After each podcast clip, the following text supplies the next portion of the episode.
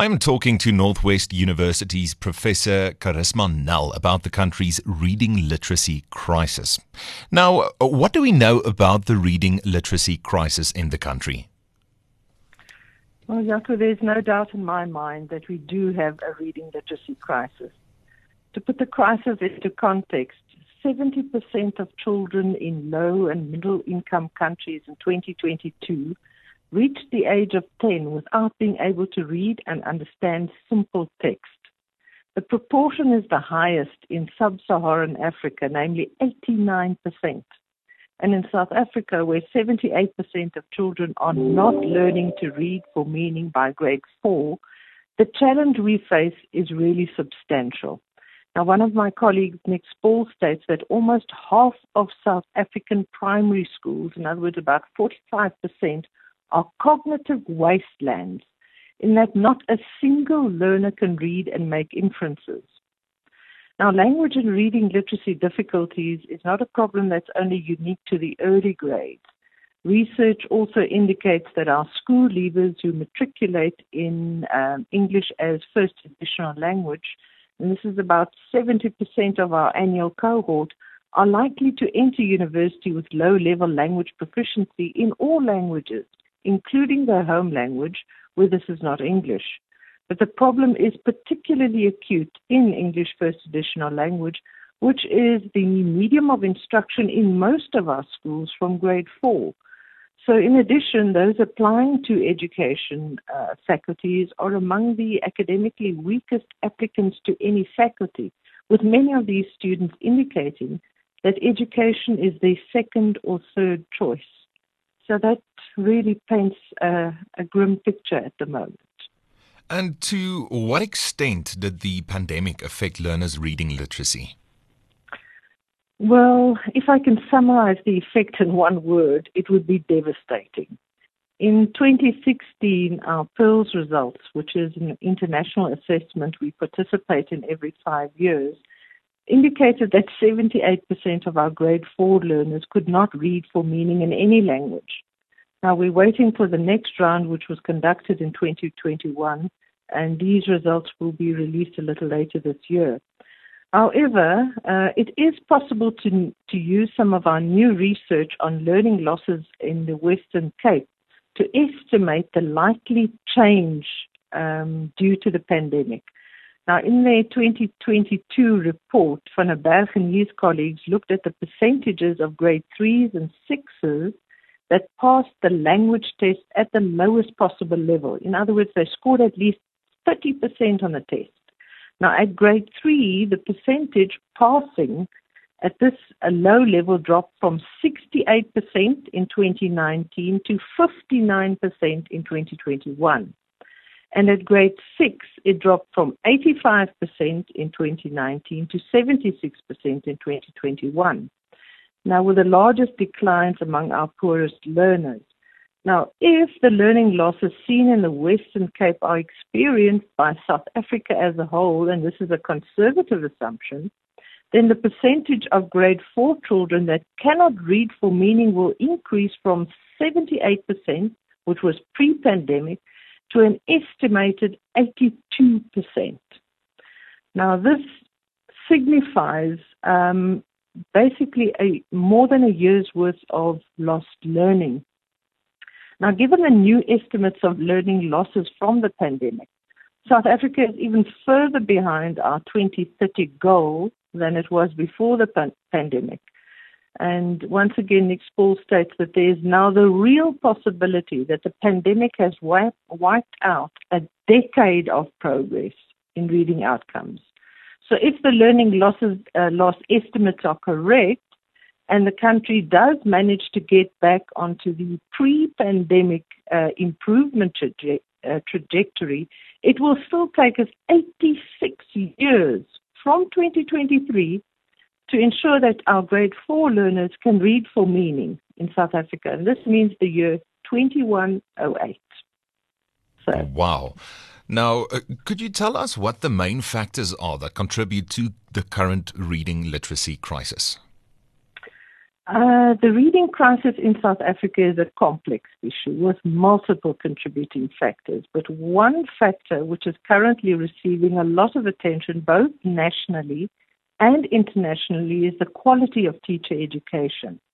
Now, this particular factor cannot be dismissed out of hand given that there is widespread international agreement on the critical importance of teacher quality uh, with our research evidence indicating a very strong link between teacher effectiveness and our learners' learning outcomes. Now, if teachers are not adequately, adequately skilled and able to support our learners' needs, improving the quality and equity of education is highly unlikely. As part of the initial teacher education research project, which was a project designed to examine the extent to which the um, initial teacher education programs offered at universities are adequately preparing our teachers. The survey uh, amongst our, uh, the BEd students indicated that many of these programs lack coherence around the fundamentals of teaching and re- uh, teaching reading, as well as the work integrated learning component um, of these programs, which is typically riddled with difficulties. So, in my opinion, initial teacher education programs therefore need to accept accountability and become far more creative in how they prepare our students to, to teach reading. So, in my opinion, this is one of the main factors that really needs to be put under the spotlight at the moment. Now, what are the measures that are in place to address this crisis? Well, although the, um, our government officials place a lot of emphasis on reading being an apex priority, there is no evidence that these statements have translated into meaningful resources for learning. So there are a lot of slogans going around, such as read to lead, drop all and read, but we're not seeing uh, evidence uh, of this in our schools. And also, a number of literacy intervention programs uh, are being conducted all over our provinces, but they are ad hoc and they're not well coordinated with regards to really looking at the impact that they are having on learners' reading abilities. Um, in addition, many of these intervention programs often target our urban, semi urban, or township schools, and this really exacerbates the disadvantage of rural children who are already marginalized with regards to access to adequate infrastructure and teaching and reading uh, resources. However, the Department of Education and Training has a number of initiatives, such as the establishment of centers for African language teaching at various universities, and I think this should really be supported and sustained. Um, in addition, our effective teachers of reading have knowledge and skill sets that our less effective teachers do not. And this type of instructional expertise does not come from just engaging in the observation of teaching or from reading about the philosophy of teaching alone. We really need our teachers to be able to practice this. So I would like to argue that game changers are required. And one of the game changers that uh, the Northwest University, as well as my colleagues at the University of Johannesburg, are looking at is the use of mixed reality simulation.